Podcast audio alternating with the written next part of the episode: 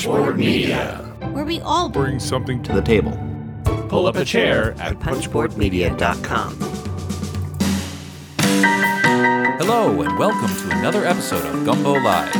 Here's your host, BJ from Board Game Gumbo.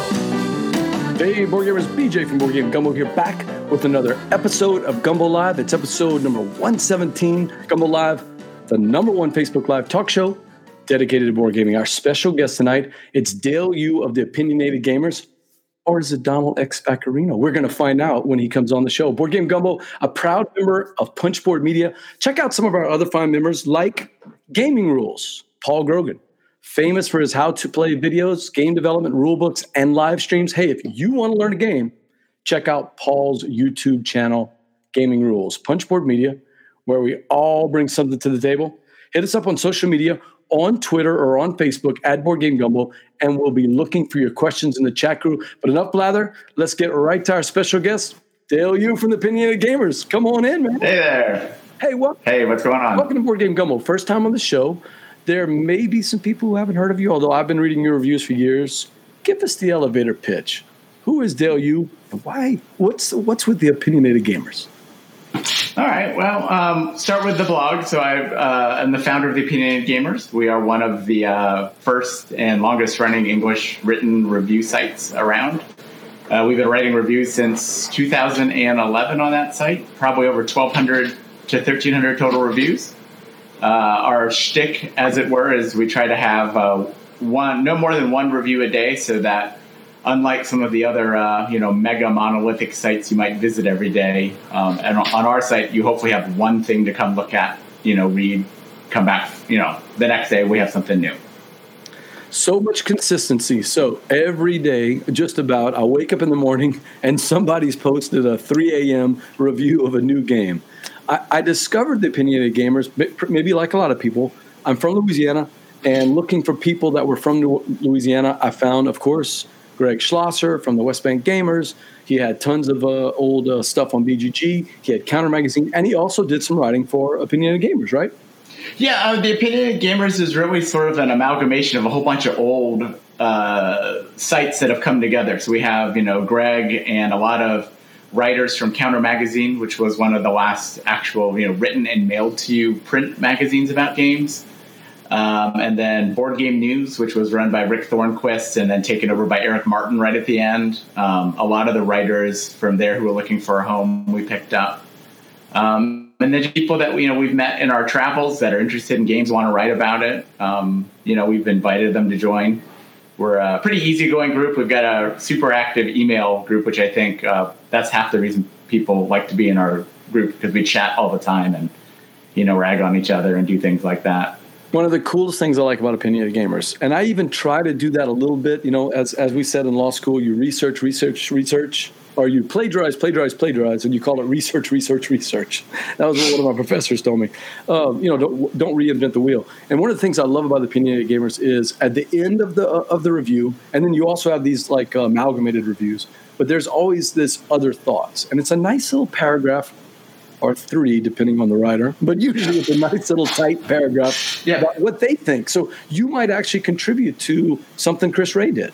And Correct. then there's a little I like it, I love it, you know, those things. That who came up with that? Because to me, that is a beautiful system because you can see the different flavorings. If, if the review is a little harsh, well, I can see why Dale thinks it's good. Who came up with that?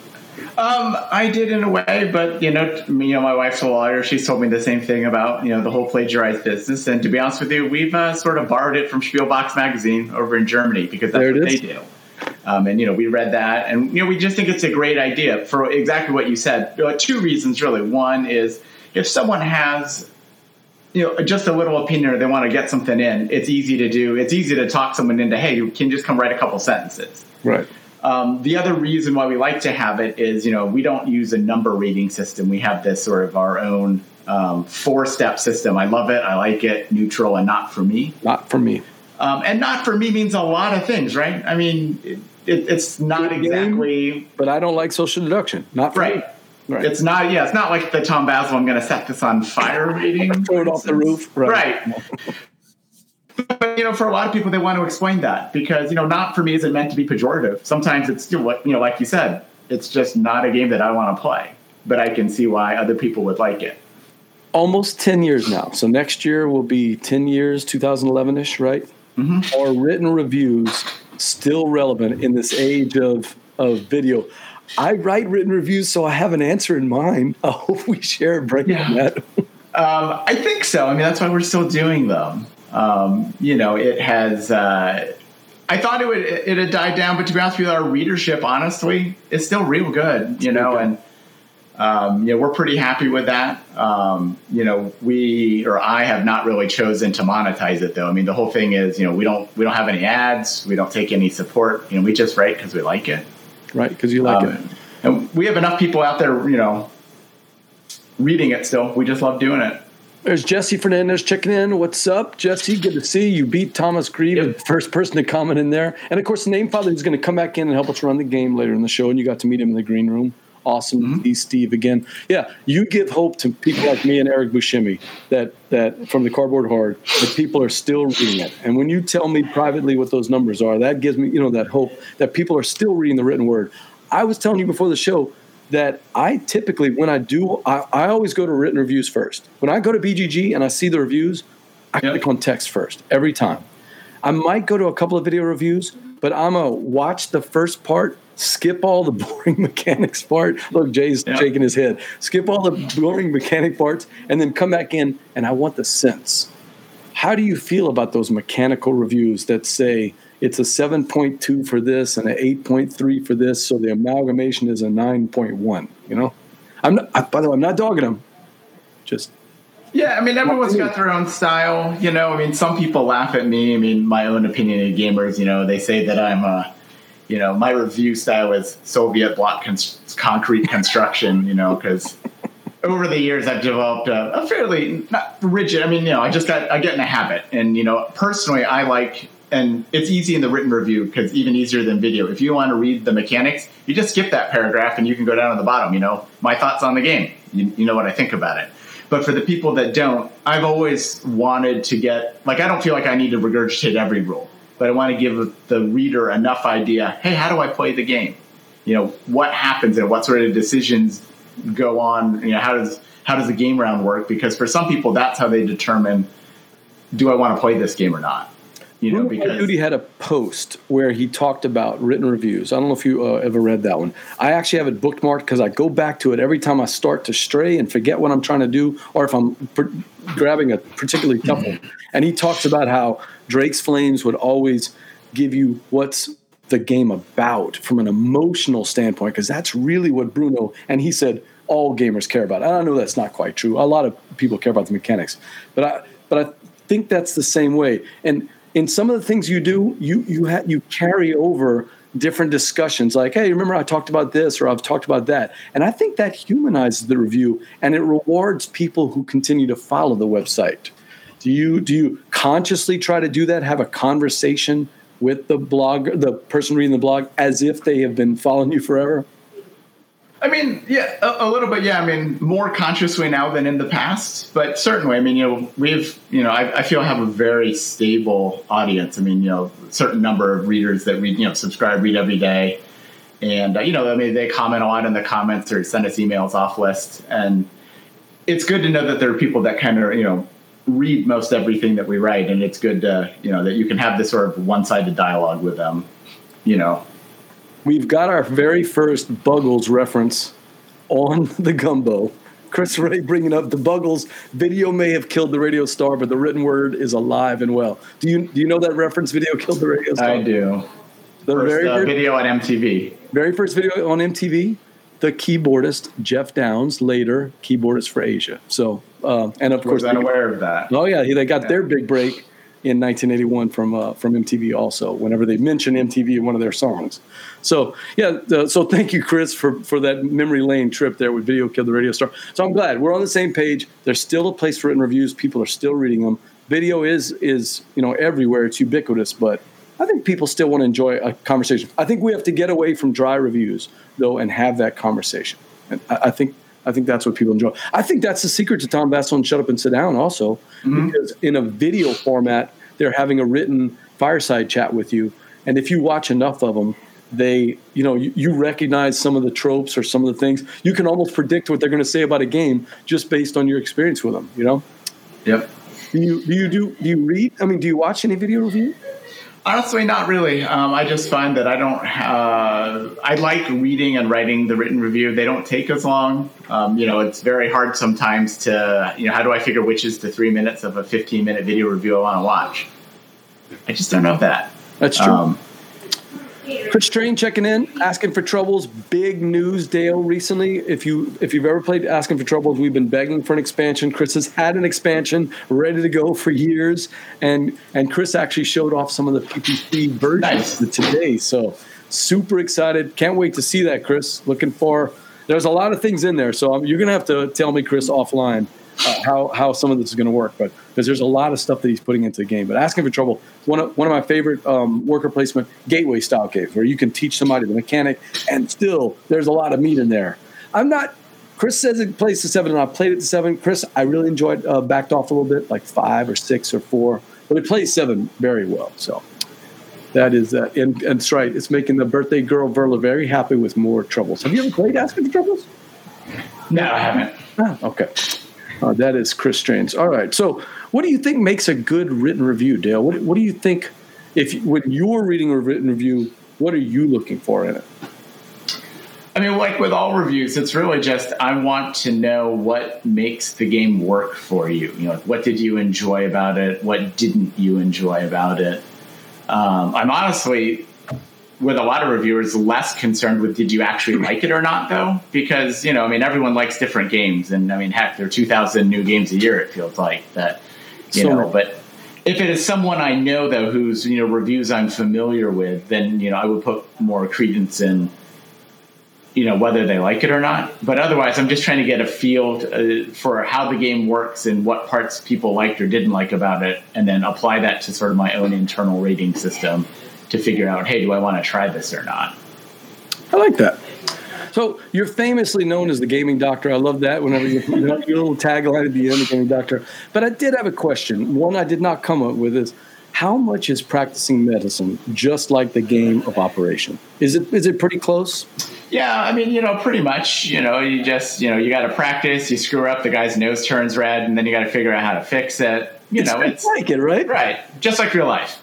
Operation so thematic. It's it's the perfect game to if you want to sim. In fact, we could probably in this age of coronavirus, we could probably get rid of the cadavers and just use Operation. Right? Think of the money we would save too. Well, you know, everything's done over Zoom now, so it wouldn't surprise me if they can take an appendix out over Zoom.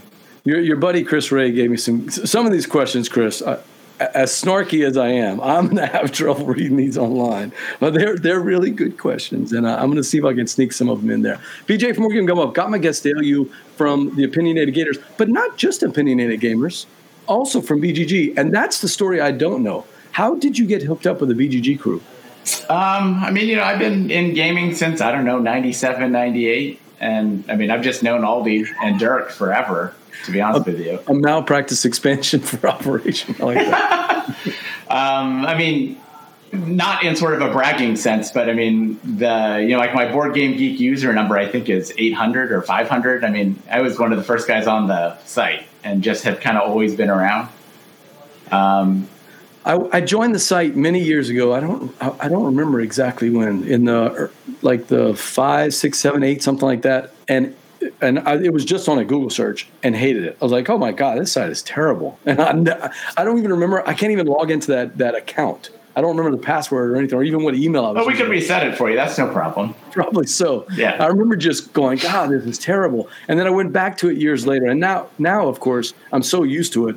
I, I, I, I mean, I, I love it. I love the references. I, I, I feel comfortable in it. But I was totally intimidated by years ago. So I always tell people, look, it may it may not look splashy like some of the other sites, but there is no better site. I, I think no better community. The, some of the people that you're going to see in the chat crew here, those people came from BGG. Steve O'Rourke, the name father.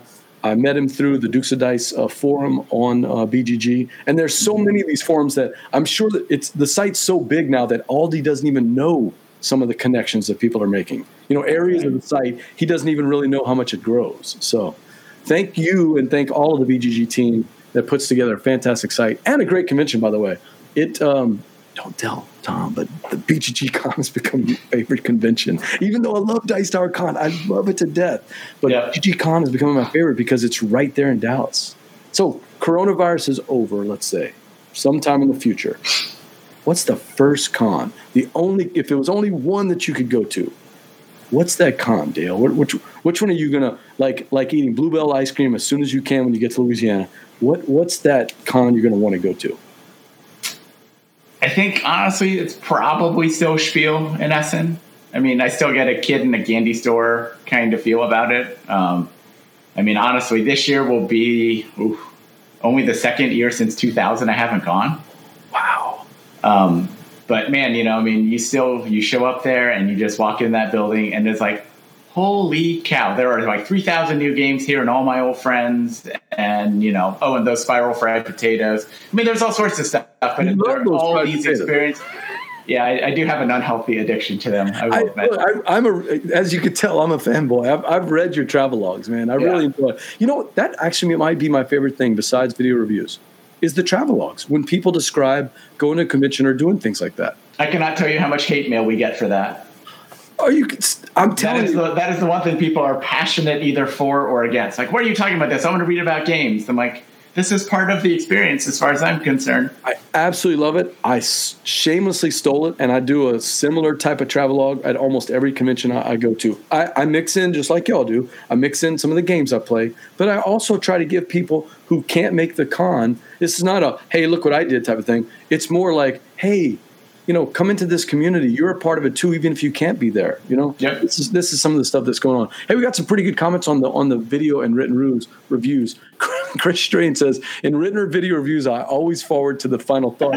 and my buddy Brandon here from the Punchboard Media says, and also from Opinionated Gamers, I've often wondered if we should just write the final thoughts at the beginning.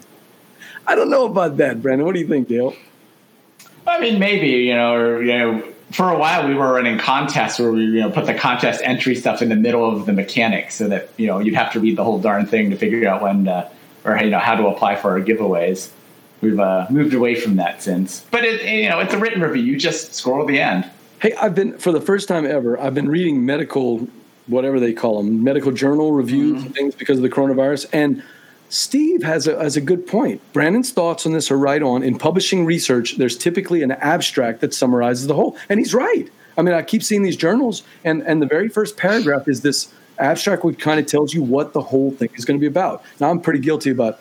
A lot of times that's all I read because that's really all I can understand anyway. I need I need the dummy's guide to whatever they're talking about in this virus. But what do you think of that? Could, could should reviewers try that? Just a little abstract at the top. I mean, I guess so. I mean, you know, the only way we're, we're measured is on page hits, and I mean, you know, frankly, if you read the first sentence, I still get the same page hit.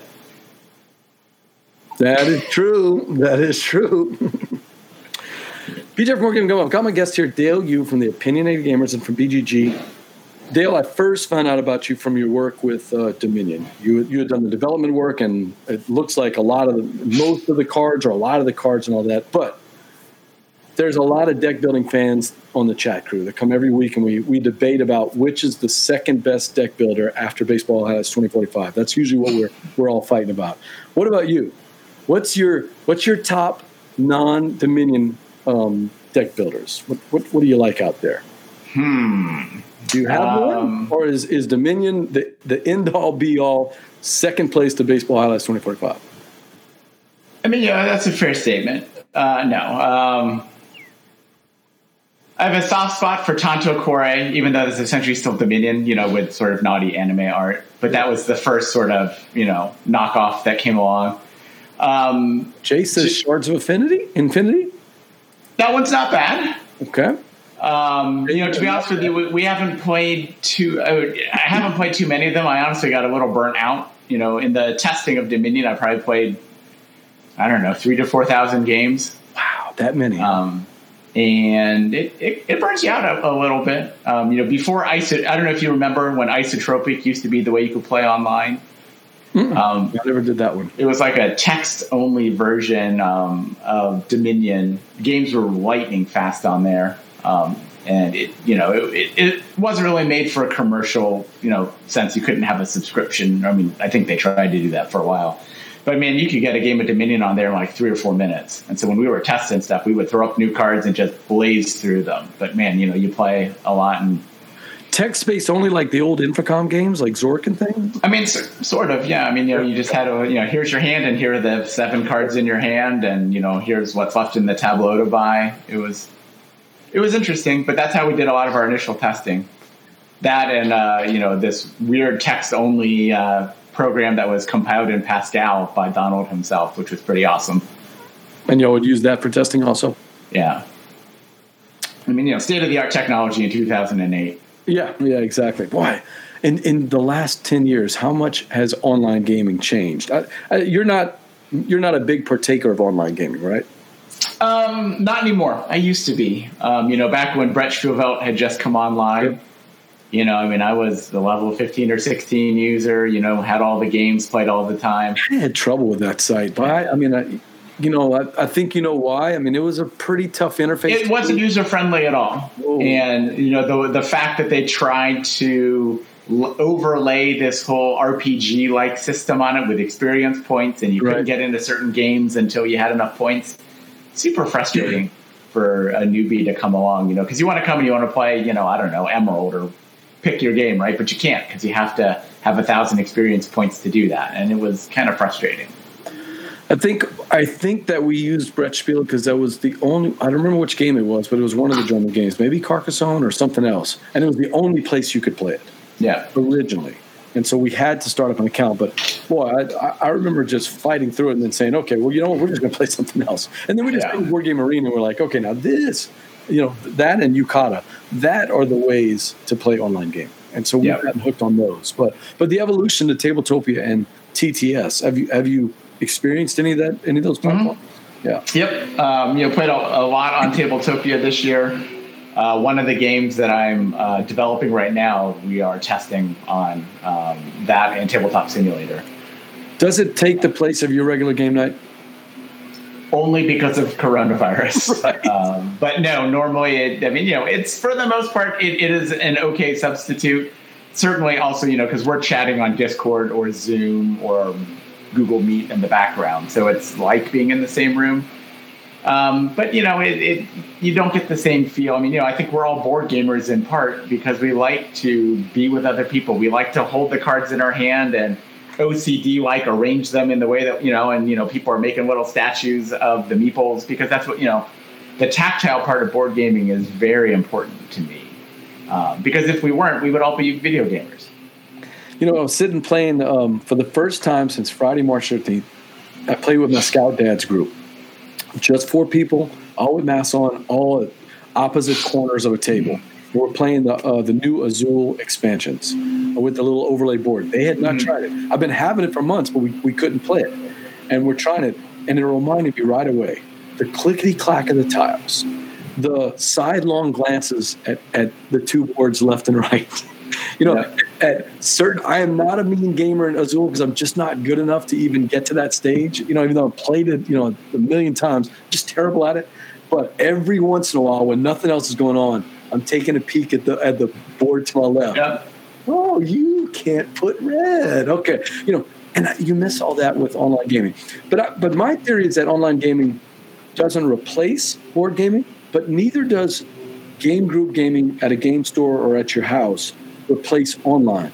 They are actually have become different. Whereas they started as, oh, if you can't get together with your friends, here's something you can do that's just like board gaming. It's even got a hand on it. You can move things. You can flip the table. You can spin it around. Look at these cool graphics. And then I discovered through our game, uh, game, our Gateway and Filler Games group that Steve uh, runs, uh, the name father runs. I discovered that it's a separate experience. I enjoy the experience of hanging out with Jay and Steve and a bunch of other people on Friday nights playing Gateway games with people from all over the country. People I would, Dale, I wouldn't be able to play uh, games with these people on a normal basis, except maybe once or twice a year at a convention. So I, it doesn't replace my regular game group. You know, my Wednesday night uh, gumbo game nights or my Scout Dad nights once a month. It's a different experience, and and I'm hoping that that the people that aren't doing online gaming because they say, "Oh, I got to have that experience with cardboard." I think that they're missing out on a different experience of gaming. Yeah, I mean, I think that when this is all over, I'm going to end up with both a, a physical game group as well as this an online group. Um, uh, part of it is, you know, I mean, like I game with my brother every Sunday night now, and he's in LA.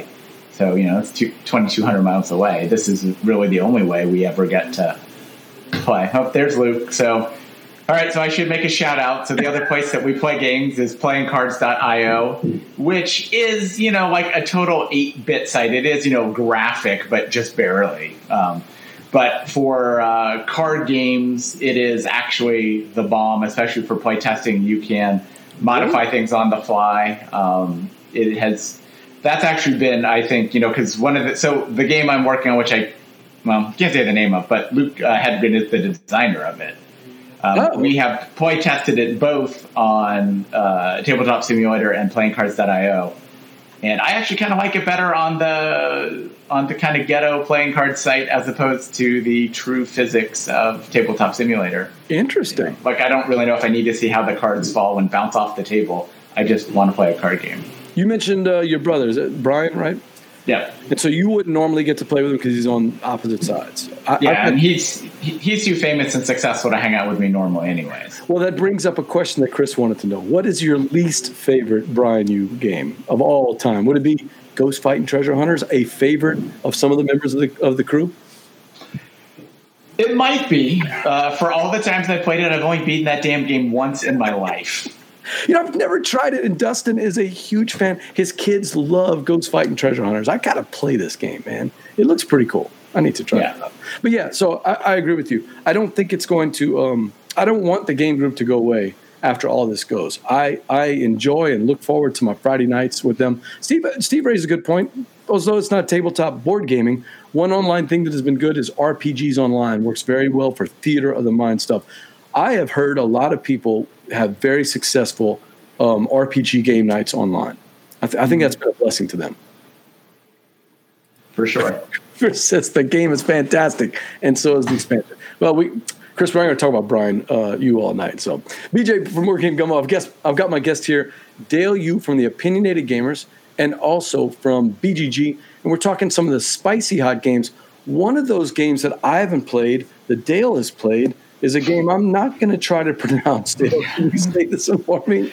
Yeah, so this is Hallertau, um, which is the name I think of a, a, a town or a city in Germany, and uh, you know it, it's uh, it's going to come out from Lookout, I believe, in October. I mean, I think it was slated to be the the huge Essen release ah. uh, for the year, uh, but it's a Rosenberg game, so uh, of recent uh, his recent history. So it's you know I think has the same kind of feel as a little bit of Agricola, a little bit of Odin. Um, you know, it's just one of these games that has a whole bunch of cards that interact with each other, uh, multiple ways to score points. Um, but it's a it, it's a really games then more of the farming economic type. Yeah, okay. yeah, yeah. This this is another farming game. You have a board with fields where you plant. Um, you know crops and make things and then this is uh, this picture here is one of the actions so it's also a worker placement game it has a uh, a pretty nice uh, worker placement thing where every round you get a set number of workers. Um, and then obviously, uh, you know, it's the usual bit about trying to how many workers do you need to take the actions you want, and sometimes you'll take a crummier action because it costs less as far as the people, you know, the people cost is. Hey, Brandon, that is uh, this is not the Draft Mechanic podcast. Be, I don't I don't know those kind of hops, so I'm going to trust you. Brandon says it's also a variety of hops. So, and by the way, I borrowed these pictures from your feed, so thank yeah. you for um, you know I want to give make sure I give credit to you. Yeah. So. I'm not yeah. sure where you got the pictures, but uh, I'm assuming that you know these are some of the publishers. Uh, these are pictures I think that I stole. I just cut and pasted out of the. I I dredged them out of the PDF rule book. Um, you know, so at the top you can see that's your the main player board. Um, the little house there, um, it kind of moves to the right as you uh, move on, and there are those five uh, little buildings in the middle where the number three is. Oh, sure. Rules okay. say, you know, hey, in number three you do this. Anyways, those buildings all move off to the right. You pay to move them to the right, and as they all move forward, the little farmhouse kind of travels behind it. Ah. And and as it travels to the right, you get more workers per round, and then eventually you get more victory points. So the whole idea of the game is to get enough resources to move those buildings forward, the little buildings, which then move the big building forward to get you stuff. Jay talked about the art. Are we talking about Uwe's favorite artist? Is it is it uh, typical artwork here? Or Uh, I'm almost positive that it's Klemens. I mean, man, it looks like Klemens art. I mean, Sure yeah, but he's he's pretty much the in-house guy for um, for Lookout? for Lookout. So, Well- and he's a good buddy. We actually, we've uh, Klemens and I and Hanno from Lookout worked together. We uh, actually uh, co-designed a game that uh, lost the frickin' Kennerspiel to my brother, Mm. Geister Geister. Um, It's tough. That is tough. yeah. See, he says uh, Steve says it's um, Klemens Franz and also Lucas Siegmon. Hope I'm saying that right. Yeah, I don't know Lucas, so but yeah, I mean most of the certainly the cover art is Klemens. Yeah, and then you know these are plenty of action cards. There are four different decks, um, and you know the the game itself is meant to be modular. I mean, in the print and play that I have, which was a beast to print out, you only get one of each of the decks. Um, but I think in the full release there will be at least four decks, uh, four varieties of two of the types of decks, so that you can mix and match them and have you know a nearly infinite number of combinations to play. Kind of like Agricola, you know, where they have all those different occupation decks, and then I, I'm thinking in my head, and that's why I was staring off into space. I'm thinking in my head, if somebody had asked me to P and P Agricola or Caverna, wow, that would have been a, a nightmare. That that would be a big job. Oh, I did that too for Lookout, but that is not the worst. The worst one was frickin' Suburbia because Ted kept making these hexes that I had to print out, and there's no way that you can use a paper cutter to cut hexes. You gotta you gotta get there with scissors and cut them all out by hand. Oh wow, that's a lot of cutting. Mm, suburbia. All right, so uh, so uh, just some some thoughts on on Hallertau. Hallertau. Yeah, I mean, you know, if you like Agricola, Feast of Odin, you'll probably like this one. It plays quicker though, 60 to 90 minutes. Interesting. And that is Hallertau coming out from Lookout Games. Is that going to be an Essen Essen Spiel release? That's what I'm told. Yeah. So take a look at that. I know we have some. Uh, I know we have some. that's hops on the card. It's not the Draft Mechanic podcast, friend. I'm going to lose control of the show if we start talking about beer. All right. BJ from Board Game Gumbo. I've got my guest here, Dale Yu from the Opinionated, Opinionated Gamers and from BGG. We're talking some of the spicy odd games we played. I got to play a game at UK Games Expo uh, all the way in London, although I was I was here in my shorts in uh, Lafayette, Louisiana, getting ready for a hurricane, playing uh, online as we do now. And that was Venice from Brain Crack Games. Are you familiar with that line that Brain Crack has? Uh, you know, Brad, I haven't played any of them yet. Okay. Um, coronavirus. But- Sure, sure. There was Ragusa that came out last year, and then Venice came out um, with a different designer, although the solo is by David Turchi again. And then they just announced a new one that's coming out, Florence, uh, which looks Okay. pretty cool. Uh, again, another designer, uh, the one who did Pacific Rails, if I remember right. Venice is a pick up and deliver game, but Dale's got a twist. Are you a pick up and deliver game fan? Oh, good. Okay. So it's I'm I'm I didn't think I was a pickup and deliver game, and yet I keep playing these pickup and deliver games and enjoying them. So maybe I'm a, maybe I like it more than I thought. But it's a pickup and deliver game with a twist. Hey, you've got the iconic canal, canals flowing through Venice. Uh, you've got all the different little city buildings. Three of them are communal. They're going to be there in every game. Uh, the Doge's Palace and a couple other ones. But the rest of them are going to have, um, you know, you're going to put them out randomly. And on those tiles, they're going to have different little spots. Ah, you can't really quite see it from there, but they're going to have actions on those tiles. And if you played Ragusa, Ragusa has it where the earlier you get to an action, other people will go to it and you're going to get a free benefit. I love games that do those free benefit things. My favorite, I remember my mind was blown when we were playing Scythe the very first time, and I upgraded. I can't remember what it's called. I think it's enlist. You know, one of your spots on your board, and then somebody else did something, and you got a gold. And I'm like, oh my god, I got a free gold. You, all of a sudden, you become invested in everyone else's turns, right? Yep. So uh, Ragusa had that. Well, Venice doesn't quite do that, but again, it's got this clever bonus action thing on those buildings.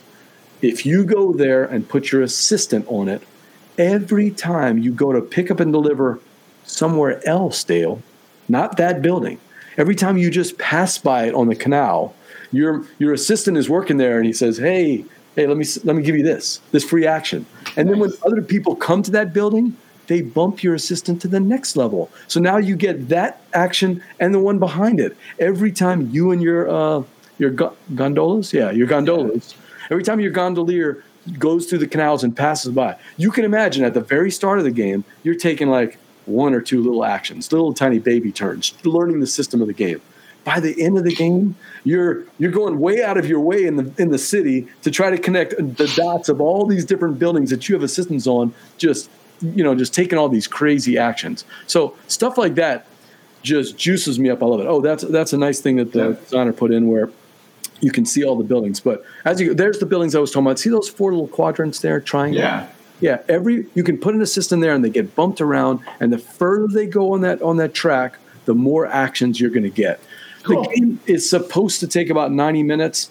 My problem with online gaming is that it just seems to make everything longer. You know, uh, a game of Fort, which should take 30 to 50 minutes, seems to take an hour to hour and 10 minutes. This game, which easily with three people should hum in that one hour wonder, 60, 65 minute uh, type of range, you know, it takes us an hour and a half to two hours. That's only because trying to move money around or click on buildings or move your thing or see what's going on. So don't take that if you play the game. It's you know it's not a replacement for playing the physical game. But Venice is one to watch. I think I like. I'll be honest. I like it better than Ragusa. Uh, although I've, I've probably played Ragusa out now, playing it six to ten times. I can't remember how many times I played it. But I played Venice now four times, and I like it better every time.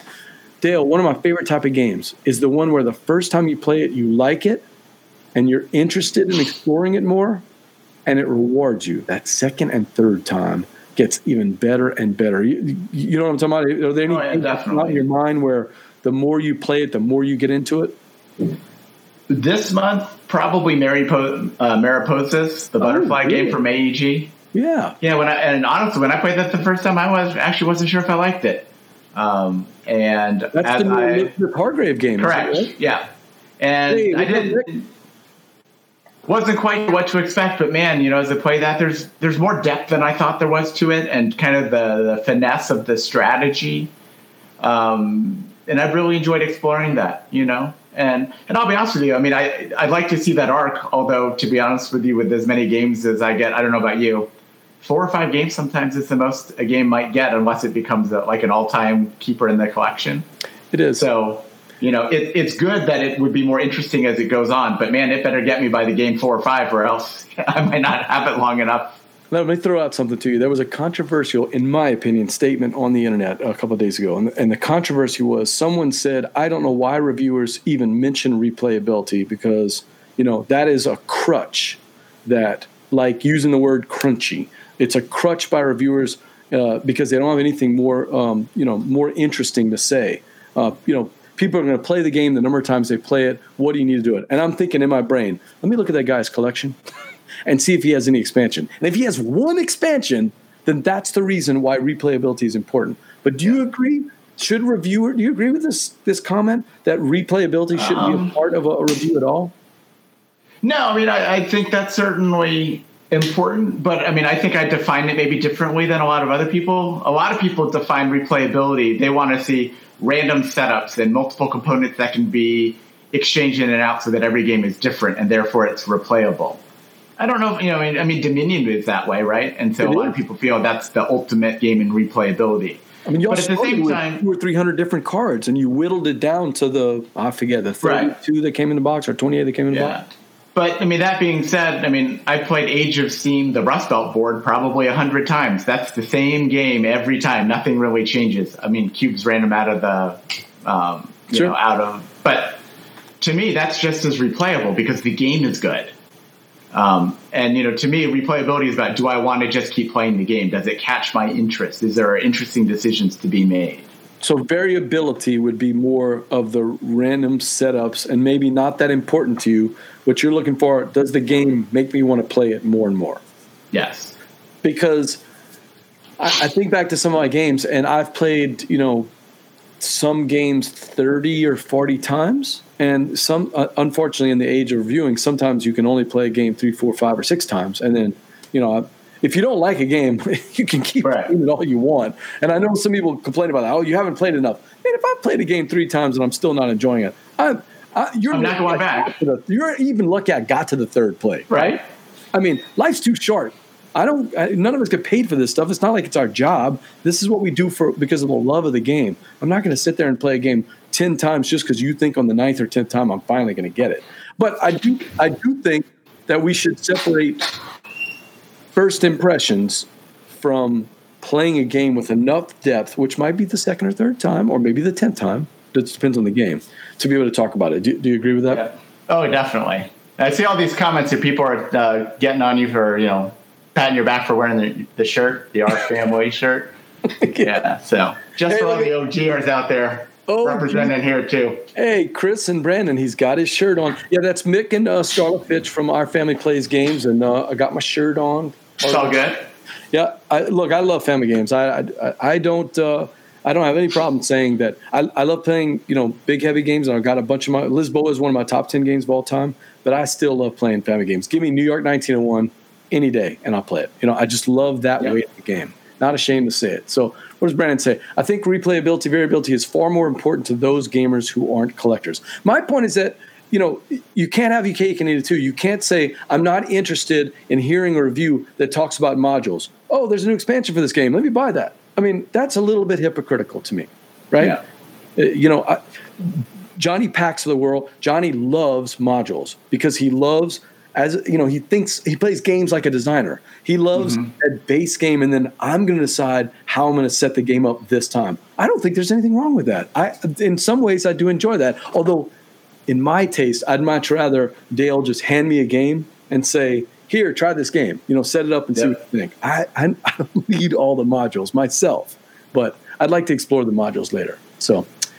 That is a long detour from, from brain crack games. There's that big shot at the end of the board. I, you know, I am also going to admit, guilty as charged, that if something is really colorful and pretty on the table, you know, it just attracts me. And man, the, you know, Venice's board, oh, it knocks me out. I just love seeing that. BJ from Board Game Gumbo. Oh, can't talk about that one, I don't think. But uh, BJ from Morgan No, we, I mean, we probably can't. We just can't show the board. You Oh, you know what? Well, then board, let's do do that then. Sure. You for more Gumbo. I've got my guest here, Dale Yu from the Opinionated Gamers, and we're talking about spicy odd games that he's played. I haven't, but I've played the first two in the series. Give me your thoughts on the third in a very popular roll and write series. Um, for the most part, if you know the if you played either the first two, then you know all the rules to this one for the most part. That's easy. Um, uh, there are you know the same uh, six dice with six colored or five colored dice and one I don't wild die, a and then silver die though. I don't. yeah, well the, the white die is the the wild die in this game, and then you know each of the five colors goes into a different block that has its own rules for how you place numbers there. And if you get far enough in each of those five areas, you will win a fox, or you will get a you know a free reroll, or you know get a free die in the pink area. Um, so in in many ways, it is more of the same, but each of the five modules is different and a, a little unique. Um, but I don't know. I mean, it, it is certainly more complicated. I mean, our first game we actually played in person, but man, it felt like we were playing over video because it took us like seventy five minutes. Um, I'm sure you're knocking out the regular, you know, ones and two in what about 30, 35 minutes for Ganz schön clever? Yeah, pretty much. Um, you know, and then we have also invented. I don't know if you saw the roll and write decathlon. Um, no, that haven't takes a good. it. All right, so that takes a good two or three hours. I'll have to send this to you. Um, James Nathan kind of came up with this. I don't. Well, he's not a drinker, so he wasn't drunk. But he was like, "What if we took all these roll and writes and put them together? We rolled a whole bunch of dice at once."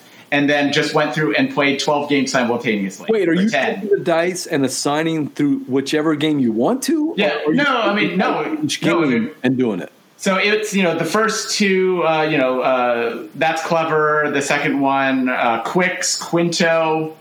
Uh, oof. Dizzle, Uh, one of those games? No, Yeah, we, we didn't have that. one. We did Corinth. We had a whole bunch, you know, but sure. like ten roll and rights, and I think we ended up having to roll eleven dice. And you know, so there's one active player. He rolls all eleven dice, and then you just and you use them all. And we had an order that you went through because some of them you don't have to actually set them aside. You say, I'm using these dice, so we're going to fill out Corinth with all the yellow dice.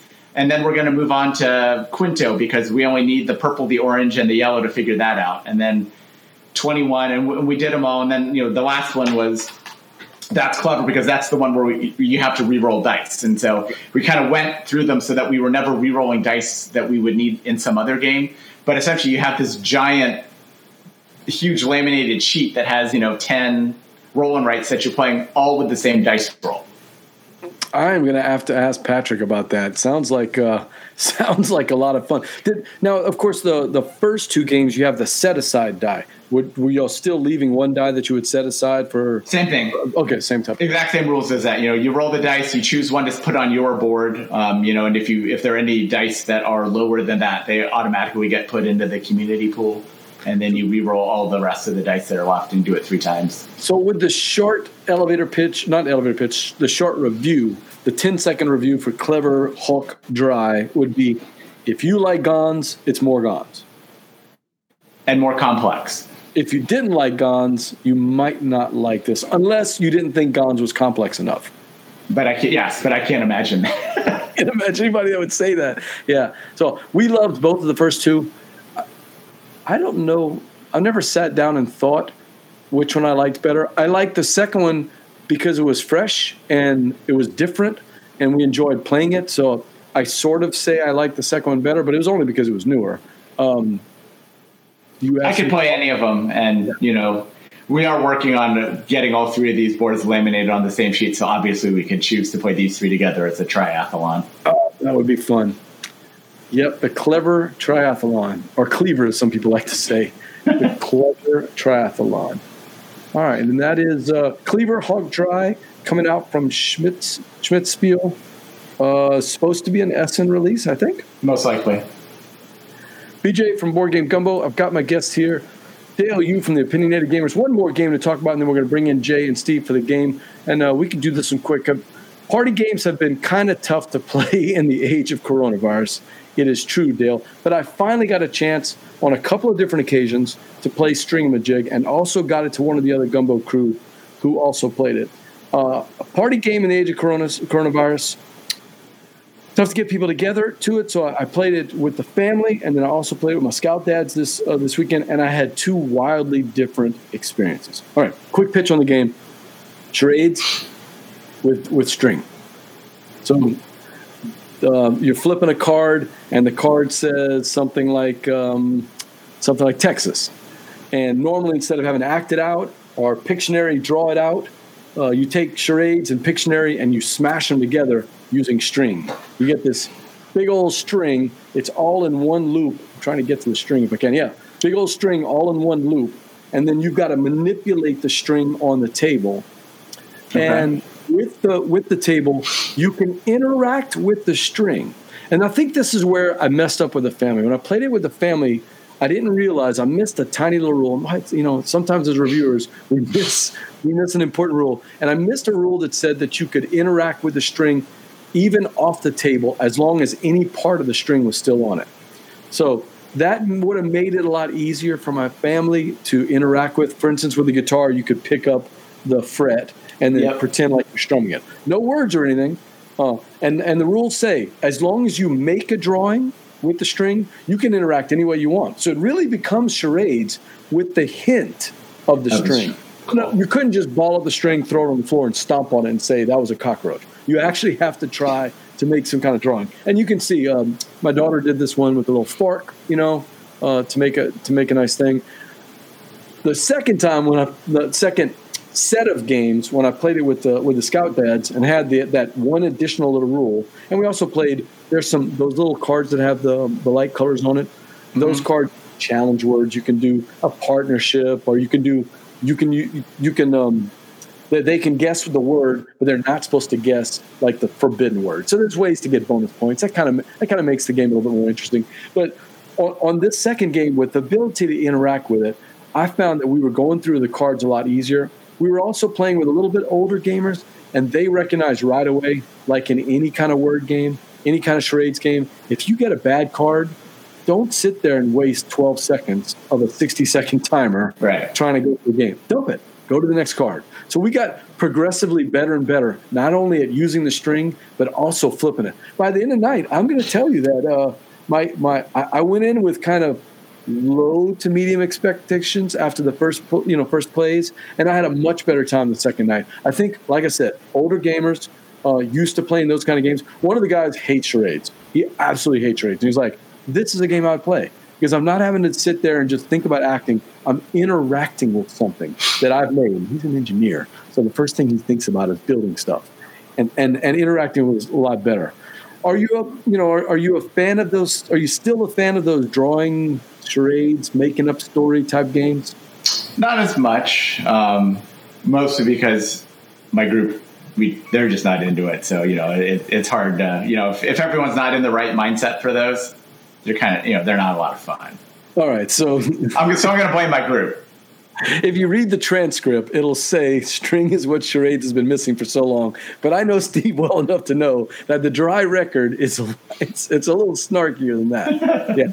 You know, maybe for some people, Steve, string is what's missing because, as he said, I don't want to just act out without something to act around. So, yeah, and of course, Jay loves his puns. So, String of a Jig is going to be right there. This is String of a Jig from Fireside Games. By the way, one of my favorite publishers. So, I was a little disappointed that I don't love this game.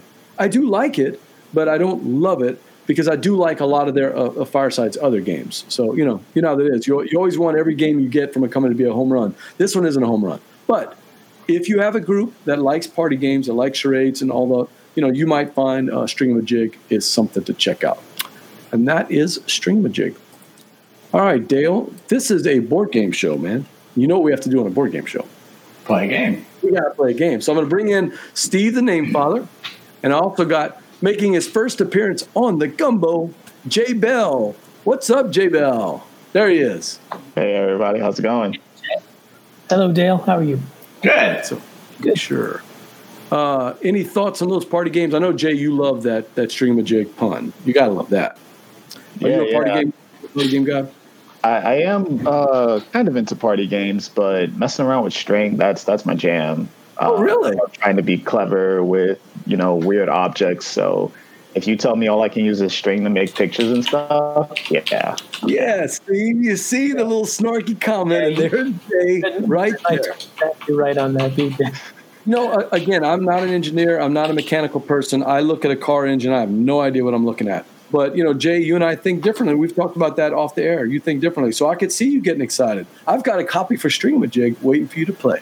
How's that? Right? All right. So, hey, Steve. Now that we got Dale here, Dale loves his uh, his games. He's ready for the game. Tell the chat crew what game we're doing tonight and how how how BJ is going to somehow pull out a win in this game. Yeah, I've seen what BJ has written down, so I don't know how I can answer the last bit. Uh, oh, and Dale has not seen this. Let's make sure he knows. Yeah. That's true. Uh, we're doing the Boudin Bowl tonight. So this one is one where we've got three players, and we're competing to get the attention of the judge, and Dale's going to be the judge on this one. We've got four All right. categories. Uh, BJ, Jay, and I have drafted games to play in each of these little slots. For each one of these quarters, we'll try to sell to you why our game fits that category best, and, and Dale's going to judge it and give a, a touchdown, seven points, three points to second place for a field goal, and zero for person who um, BJ who has um, a strange choice of Yeah. some sort to that uh, that doesn't make sense. Jay and I and BJ will all trash talk each other, but you can pay attention to what people are saying in, the, in the, the chat as well because they'll be lobbying for their choices too. Yeah, Dale, the chat is involved in this because they're going to try to convince you one way or the other. Hopefully, the chat crew loves my choices as they do every week, Steve. Yes, and again, like I told you in the green room, the only last rule is that if it's a tie at the end, BJ loses. BJ. Fair enough. Oh, I haven't seen Steve's charts. Oh, some tough choices here. All right, Steve, get us started. All right. So let me pull up the, the sheet here. The first category, we um, given your your background here, we decided to try and find some things that were going to work for you. We wanted to pick a writer game, and I've got writer in quotation marks there. Everybody was free to define it as however they however they chose that category. So let's do um, the order we got them in. Let's do BJ, me, and Jay, and then we'll do me, Jay, BJ. We'll just rotate around that way. So BJ, kick it off. Yep, sure. So I love word games. We, we didn't get to talk about one of the games that uh, that you had, Master Word, which maybe we can talk about uh, another time. But uh, I love word games. Rune Runes is one of my favorite games of all time. Had to get rid of it in my collection because I couldn't get anyone else to play with me, even though I love that game. No one else liked it, so I got rid of it.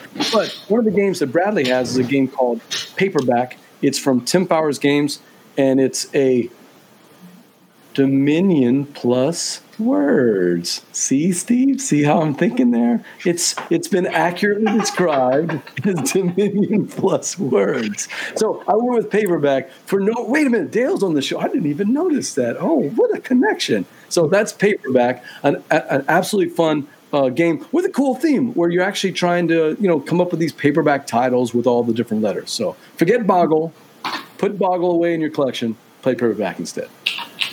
Yep. I like this one. This one wasn't the category that I had questions for you, BJ. I thought you actually you, you did a good job on this one. Um, I went in a different direction. Rather than writing words yourself, I went with a game that was going to have uh, appeal because it, it called back to a particular writer. And for me, I went with Sherlock Holmes Consulting Detective. You're reading through that, and you're also writing and taking notes. You're, you're trying to put together the plot line of that and solve the mystery and think like Holmes, which you can't because he's going to beat you. But it's still a good um, cooperative game around the table to try and solve this, and uh, it really called to me with the writer theme. So you went with theme. Okay. I went got with it. theme rather than mechanic in that sense. Yeah. Jay, what you got? Uh, so the I don't know this game, so you're gonna have to sell it to me, man. The one I decided on was actually just finished on Kickstarter by Evan and Josh Katz. It's Puns of Anarchy, and Puns this one I really like. Yeah, this Of course one I really you would like like that. because It's a party game that uses the same kind of judging system that you're used to, except it puts a twist on it because every person is a judge in that round. So each round, you're dishing out as many witty puns as you can write onto these cards. You're changing Foo Fighters into like tofu fighters or flu fighters, and you're just dishing them into different Ooh. categories that each person will have. And Who uh, invited you Jay on the show, Steve? That, that's too strong of a choice, man. That's Yeah. really good. Word wordplay is is always going to be interesting to me. That's that's an interesting one. Puns of sure. Anarchy. Strong choice. James says something called Write and Trade. Not Yeah, that's a game from Indonesia that he loves, and it's a it, it's a it's a super interesting, but not a game for me. Um, you know, James, that sounds like a no on that one. All right. Steve, what's next? Well, we got at this point now. It's time for Dale to start thinking through um, who he's going to give the touchdown to, who gets the field goal, and who gets All right. Kono Yo. Konoyo. well, you know, so for BJ's game, I mean, man, I tell you what, negative points for getting rid of runes because that's like one of my favorite writing games ever. yes. Now, did you know that that's been re-released? I did not know that. So it came I out had, last. the, I had the original Eon edition. Yeah, so it came out. Uh, it's actually going to be a series of two or three games. The first one's called Wordsmith, which is almost a full I re-release of runes. That's from Okay. uh, Heidelbar. But they have two other games that use that word piece system. Um, so they're trying to expand it out in other games. You, you have Steve. You got pieces of the letters, and and the designers. I think the same as Cosmic Encounter, if I remember right. And and it's the, the four basic parts of the English language letters. I didn't realize you could distill them all into basic in four parts. And they made a game about putting those parts together into words. Just so much fun. Such a good game. cool. But, you know, I think in the end, like touchdown, man. Mm, the whole idea of wordplay, though, pretty much always wins out, man. You know, I'm a cryptic crossword guy and puns, and especially if you got to do it seat of your pants. I mean, how can that not be fun? yeah. So I'm going to give touchdown to Jay, and now I'm trying to decide here who gets a field goal because. Okay. I mean, paperback's a good game. It's a good, you know, got a little bit of deck building. I mean, Sherlock Holmes is more of a reader game to me, not a writer game. And there's a lot of text to read. Um, though I was super fascinated by the recent um, designer diary on Board Game Geek about the new Sherlock Holmes cases that are going to come out. That sounds really cool. Yeah. Um, you know, the problem is, is that we're going to spend two and a half hours and we're not going to solve it, and then Holmes solved it in four moves, and you're like, what? That's right. It's always disappointing. So I'm going to give the field goal to BJ. Sorry, Steve. Okay. All right. I'll take it. Paperback with the field goal. I got to admit, right. I would have voted for Puns of Anarchy. The way Jay, you pulled it well. Jay's doing well. I hope I hope he's enjoying his first it, man. only This appearance. may be the first and only time he gets invited at this rate. It might be. It might be. Patrick, Patrick, I know would would love a name like Puns of Anarchy. All right, what's next, Steve? All right. So I'll put in the marks for that one. It's easy enough to remember that I got nothing. So now we got into a traveler game. And again, everybody's free to define this the way they chose, but I chose one that was going to be uh, based on the theme of traveling, and I went with parks. Um, parks being one where, as, as you are a traveler, you are out there, you are trying to visit all of the different places, you are trying to have the experiences, you are trying to um, see the sights. And integral to the game is that idea of traveling around the parks in that. So that one felt like a, a no brainer to me, with also the idea that when you see these parks on the cards, you so want to go. Um, it doesn't just do, do well with the mechanics, it inspires you to want to travel someday. I like it. Jay? Uh, so my traveler game travels all the way to outer space. It's a space themed game, but the mechanics are heavy into travel and movement. I'm talking about quantum. Uh, in quantum, you're using dice to move around to different planets and drop off your quantum cube so that you can extract energy from the planet. But each dice has its own movement and special ability. The five dice can move diagonal. The two dice can actually pick up other dice and move mm-hmm. them. So you're traveling all over this board trying to collect your points, and that's why I chose Quantum. I have not played Quantum. I don't. Quantum's a really good game. Yes, mm, sounds pretty good. So for mine, I went. I went with Traveler and I can't think of a you know a game that doesn't represent that than a whole company, Travel Buddy Games from Josh from uh, Gray Fox Games. He started a separate company called Travel Buddy Games, and his philosophy, if you know if you know Josh, Josh is a world traveler. He loves to travel, loves exotic places, loves all of that, uh, and he collects memories about those. So he said. When, when he was out there, they used to play Happy Salmon or any kind of game that you can fit in your pocket and introduce people at a hostel.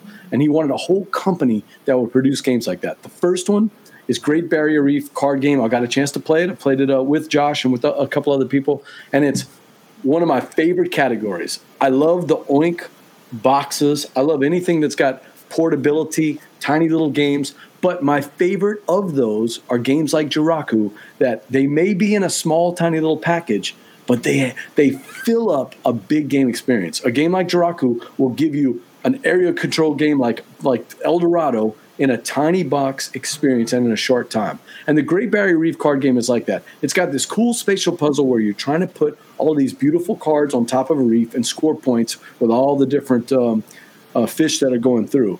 So it's got great card artwork. Um, the designers put together a nice little package, and it all fits in a tiny little box that you can fit into your pocket. So it's Traveler, and it's also got the Traveler theme. So that is Great Barrier Reef card game. Trying to make it tough on the mm-hmm. Some people call Great Barrier Card Reef game the Dominion of ocean games. Wow, now that's kind of pandering, but you know, hey, you got to do what you got to do, I guess. Marlon, thanks for taking it. Actually, I haven't heard anybody say that. I just said that for the first time. Go ahead. Well, let's see. With these, I don't know, Jay. I mean, Quantum's a great game, but I don't know outer space and travel. I mean, it's, it's, it's a long way to travel, man. I mean, you know, it's kind of an Elon Musky sort of stretch there for travel, isn't it? Elon Musky. He's wrenching. Is that a word? I mean, I don't know if it's a word. Now. Uh, I would probably definitely have to go with parks. I mean, I think that that the theme is there, and man, those bits are great. Um, you know, I I was super impressed with that. I mean, initially, I had first played um, a similar game. The what is it? Traveling to the Traveling the national parks. Yeah, yeah. Which man, I love the art on that and the idea. The game wasn't quite as polished. I mean, I think they ended up polishing it more in their in the second one, the traveling the world. Right. Mm-hmm. But parks, I mean, you know, that art is just fantastic and beautiful. The bits are cool, and I mean, yeah, you definitely get the sense that you're seeing the parks and and and doing that. Uh, Mick is with you. He says parks. So, um, so I would probably say that would be the touchdown, um, and then the traveler games next. You really mussed that one up there. so, so you said uh, parks is first, and then and then your game from Traveler, uh, the um, Great Barrier Reef Park game. You know, outer space. Outer space. So, hey, Steve, remind me the name, Father whenever Mick and start on the show, we're not playing the Boudin Bowl because we never sync up. He always hates my choices. he comes here every week and he's like, I'm always stretching. So, oh, well, all right. Know, you, you, have to save that shirt to pander to him. Uh, so, Steve, it's halftime. it's halftime. It's halftime. So, give us the scores, and Dale's going to do a little uh, song, I guess, and a dance if you don't mind. Right. That's kind so, of wow. It, it is a close game. Um, Jay and I both have seven, and BJ's got six. Ooh, so maybe if, if, Jay was looking to you know to make a bet with you, if he skunked you in the whole in the whole tournament, this is going to have to become the Beignet Bowl. It's going to be closer than that. Um, well, but if Jay, If Jay's up in Canada, though, he might still score a rouge here somewhere along the way and tie it up. You know. There you go. All right. There you go. Halftime close game. Pittsburgh by way of Canada. So, what we got for the next category? Third game. We come back from halftime, and now we're looking for a quote funny game. And again, define this as you please. And I think in terms of um, rotating around, we're up to then Jay, BJ, then me. And funny because you enjoyed uh, you enjoyed Dale's um, his bio on BGG, right? Absolutely. One of Oh yeah. and the, and the comments in the uh, in the notes. I appreciated the call back to uh, Holy Grail and uh, and come and see the violence inherent in the system. All, all of these are all tied to you, Dale. So, all right. So, Jay, give us your choice. So my funny game is actually one that I played for I want to say the first or second time this weekend, but here's the here's the kicker. I played it for five hours. That's how much fun we were having with this game. Twilight Imperium. It was no, it's Blockbuster. It was Blockbuster. Like this game does a perfect job of bringing you back to the nostalgia. It actually brings you back to the Blockbuster parking lot, and you and your friends are in the parking lot discussing all the great movies, and you're acting them out. You're giving quotes for them. You're giving one words, and you're trying to get your friends to guess what it is. And what's funny about it is two parts. One, you see the tension build on their face as the timer's running down, and they they got the the words on the tip of their tongues, and you're just looking at them like you're not going to get it, so we're just laughing at you. And then you get to see them do these Oscar-worthy performances or terribly unidentifiable performances of movies you've probably seen a billion times. But again, five hours, we didn't get tired of it. We wanted to keep going. Blockbuster. really strong at Gen Con. They're the big uh, big potato, if I remember right. Yeah, the Yeah. big potato. They had that booth, you know, that was just Alex Goldsmith and I are walking around going, "Oh my god!" I mean, because I lived at Blockbuster. I mean, it just felt like I did. It's right next to my house. Uh, walking around that booth just brought back a lot of memories. So, am I up next? Yep, It's to you, BJ. So this is a game I've been wanting to play. A big fan of uh, Wolfgang Warsch. Uh, I've seen like everything he's done, except that one that's not um, is uh, the Mind. I think it's, Yeah, it's not a tiny- game. Tiny little game. That's not really a game. No, It's I- not a game. It's not even not like a game. It's not a game. Yeah, it just didn't hit. It just didn't hit for me. Everything else, though, love love Wolfgang Warsch, uh, and the game that he had was called Wavelength. What I liked about Wavelength, I've, I've been wanting to play it, but it was really hard to get. If you didn't get it at the convention, since then it just seems to have been out of print for a while. Really tough to get. But we found a copy on TTS, and uh, I'm gonna have to buy it. This is one of those hey publishers, put your games on TTS because I played it for for.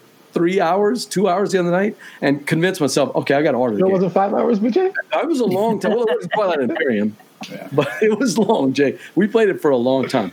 Wavelength, Dale. I think you've played Wavelength before, right? Just played you- it with you know- Alex, the designer, at one of our local cons. there it is. the The premise very simple. It's that water cooler argument of what is the the most um, the most overrated athlete or the most underrated athlete, and and the the the guessers have to figure out what the clue giver is thinking in that person's mind, because when they spin the dial, it comes up with a random uh, bracket that is sort of like a radio dial with a wavelength, and it's going to land one way or the other. And, and the clue giver has to try to give them a clue that's going to give it right to them to where they're going to put the little scanner on there, a little slider.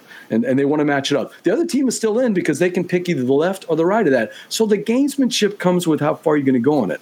We laughed our butts during Wavelength. I mean, it was just so much fun playing with my nephews. That's Wavelength. That was a way too long explanation. Sorry about that. I just got excited uh, thinking about how much fun we had at the game. Okay, back to me. Um, this one, I- I'm wondering about funny on this one because it might just be my sense of humor, which is kind of skewed and dark. Um, and I'm not sure what yours is, Dale. We'll see how this goes. But if your sense of humor goes toward the Adams family or Edward Gorey and something kind of, kind of nasty, um, then I would say Gloom, where you have characters like this character. And she's described as Helena enjoys gardening, long walks in the moonlight, and reanimating the dead. or Butterfield the butler. Whatever it is, he did it. Um, and what you're playing with this is you've got five different families, or you're playing with however many people around the table. They have their family members out in front of them. Your job is to kill off all of their family members through using cards like devoured by weasels, or wounded by wasps, or pierced by porcupines, or sickened by salmon. And if you get the right group of people who can tell this as a story as to what you've done to these other characters and how you poison them or push them down the stairs or dump them into the to the lake, um, it can be really, really darkly amusing. Jay, did we have a rule about uh, using props during the Boudin Bowl? I didn't know. that I don't remember that rule. The rule, the rule is you should have thought of it. And um, I'm calling shenanigans Boudin Bowl break rule breaker. Dale, ignoring the Yeah, props. I completely inbounds, we have a catch. We have a catch. Yeah, unfortunately for you, though, I think my sense of humor is more on like the Benny Hill side than Oh, that. okay. So you know, hmm. Um, Mm, I let's smell see. a Kono on that one, Steve. Feeling like it. Interception. Blockbuster's pretty cool. I mean, I props. Uh, you know, the thing I saw, the case kind of looks like an old VHS cover. Yeah, It's- it's flips open. cool. Yeah. And uh, you know, I remember having a lot of laughs the very first year the Big Potato guys were in Essen because they were giving you know like a three euro discount if you brought them a goddamn potato, and they had like this pile of potatoes in the back of their booth, and I was like, "What are you guys going to do with these potatoes?" They're like, "I don't know." um, Ooh. He's but no, yeah, I mean, Blockbuster. I mean, you know, it looks super reminiscent, you know, of you know, also like Times Up, you know, with the whole charades bit, and you know, you need a lot of pop culture. Um, so that's definitely in the running. eh, But you know, Wavelength is just, I mean, it's an awesome game, um, especially if you are playing with people you know, because that's when it is funny. Because you know the a lot of people think, oh, it's super easy because the category might be, you know, you like using his example, you know, overrated athlete or underrated athlete, and you can, you know, say, oh, well, surely, you know, I'm going to say Michael Jordan or I'm going to say this, but you can't because you have to, in the end, figure out, well, it, you know, it's pointed like sixty percent, so I got to come up with someone like who's right, at, who's in the middle, Sure. and then you know, and it's just so funny because you are invariably surprised at either you learn something about your friends you didn't know, or you know, if you're given the clue, just it's so funny how stupid your friends are because they can't like Yes. see things the way that you see them. That and then it's just it's nonstop laughs. Oh, my nephew and I didn't sync up at all. Just dumb answers, Yeah. man. Sorry. then- so I'm gonna have to go BJ, then Jay, and then Steve. All right. Good Um, luck, BJ. and- I like Mick's choice though. Uh, Forgotten Waters. That's the Plaid Hat games. Is that the one I'm thinking of? Yeah. Really good writing in that game. Really funny. So good, good Yeah. choice there, Mick. I like that. And then BJ, you may want to look. I don't know if they're still doing that, but the Wavelength Twitter account was playing an online game of Wavelength every day. No, I, I do the one. Alex was putting up. Yeah, I do the medium one every day. But I didn't. ones, yeah. I didn't realize there was Okay. one for a wave. I thought it was on Twitter fun. also, but anyways, that you out. know, it's just something to screw around with every day. I love it. Yeah, I do the medium one just about every day. Although sometimes I, I you know, my clues, my clues are not exactly. Uh, Speaking of which, sometimes BJ's way of playing the game is not the game. Um, the fourth quarter. fourth we quarter. go. Well, wavelength. What people people have told me that wavelength is like the dominion of party games. Now, for the fourth quarter, I went with a different choice. Yeah. BJ is the dominion of pandering. the Donald X. Vaccarino of we, pandering. we, we joke about this in this Gateway and Pillar game group chat. Um, there's always two games being played. There's the one on the table and the one BJ's play. Yeah, exactly. So, so the the fourth quarter, obviously. Fourth quarter. All right, at this fourth- point, I'm, I'm going to have to play spoiler. So it's a question of who do I think, who do I want to try and win here? Because I, I don't think I can get it. But the fourth quarter, the, the category is a doctor game. And um, this, again, you're able to choose it the way you want to define doctor. And we're back to the start of the loop. So to be BJ, me, Jay, I think, Yeah. is the, That's what I was. I think so. Dale, I have a question for you. What once a day keeps the doctor away? What is it? Your your insurance company? Well, yeah, yes. chasers? Yes. I mean, what are you getting at here? An apple a day keeps the doctor away. So the obvious choice to me was Imperial Settlers. Ignacy Trzewiczek included the world famous, those are apples, uh, or, you know, some people say Roman tomatoes, but they're apples, and those apples are integral to the game. I personally can't think of a more important uh, mechanic in the game than the apples that are included in Imperial Settlers. You can't win, especially if you're a barbarian, unless you have apples. So, Imperial Settlers, obvious choice as the doctor game. All right. I- I can't even I get my. assumed I was losing at this point. I can't even get my game at this point because the only thing is, is it that why wasn't it apples two apples? Because you got double the apples. You had to- True. but again, that has nothing to do with doctors, though, and Imperial Settlers. Yeah. of course. Oh, I see the connection now. Thank you. Um, No, Mick, that is too obvious. Dice Hospital, way too. Dice Hospital's a good call. You got a choice- veer. You got a choice- zig. This was an old school one for me, one that first got me into the modern modern uh, board game hobby, and that would have been Pandemic. And you've got the Too medic, soon. and you, it is too soon, but you know, hey, here we are. Um, so you're you're arguing for imperialism, BJ? Is that what you're saying? Yes. Yeah, sure. Oh, too soon. Yeah, still soon. still too soon. Yeah, still too soon. Yeah. For me, pandemic would be the one that really works because you've got the four diseases that you're trying to control around the board, and the medic is that super person who's going from place to place. But the heroes are the researchers and the quarantine specialists in the background. This is not just a doctor. This is medicine on a board, um, epidemiology on a board. So that one's mine. Good choice, Wow. Jay. Uh, how do I follow that? Hmm. No, you could just I give know up, exactly- Jay. And I, Oh, I'm no. unbiased, and I think that's a Oh, great no. strategy for you. You, you got the field goal, Jay. You- DJ, you you mentioned Wolfgang, right? You I mentioned did. Wolfgang? Well, I'm choosing uh, Quacks. There it is. Quack Quacks Because not only do you get to be a doctor in this game, you get to be a bad doctor, a charlatan. You get to do what you can't do normally as a doctor is throw He's, weird a, stuff into. he's a real doctor, though, Jay. He's a real doctor. and I'm sure I you could be a get quack. Yes. but yeah, in this game, not only is the game beautiful with the die cut player boards, the books, everything about the game is immersive. You know, you're pushing your luck, so you feel like you're a doctor sometime where it's like you have to make the right decision, you know. Everything is hinging on this one bag pull. You might get it right, you might get it wrong, but it's super important. Um, and then you also get to be a doctor because you just study rats and rats help you get, you know, just as good as the other doctors. You can just close the gap by studying rats as you're There's Dale doing his rounds, checking his paper, and nurse, give me that bag. Rats. Oh, we saved you. yeah. yeah. Yes. So yeah, that's mine. Mick does not like my choices here. He says it's not even in the, in the stadium; it's in the parking lot. All right, but he does approve of quacks, and so does James Nathan. They've got great taste. So Dale, Well, James Nathan is saying Quack Zombie, which is a, a very unbelievably obscure German game where you're doctors and you win by killing off the most patients. oh, that's a different game. then. Okay, Yeah. Um, that does not sound like a good doctor game. So no pressure, but it's all on the line. Wow. I don't know. The apples, you know, may actually keep me away. Like I can't even figure out how to tie that in, even if it is, you know, Yes. the, you know, I'm, I'm working on it. no. No, Uh, not thick enough. Probably, you know, going with pandemic, not just because I mean of the obvious themix, but man, it is just a game that I mean, I'll admit I'm biased, but thankfully didn't get quite the respect that maybe it does, you know, that it, it came up in a bad year because it very well could have been, should have been Spiel des Jahres. I mean, when was the mm-hmm. last time that there were essentially two genre forming games in the same year? I can't think of another one, right? I mean, in any other year, plus minus three years from 2009, Pandemic would have won for sure.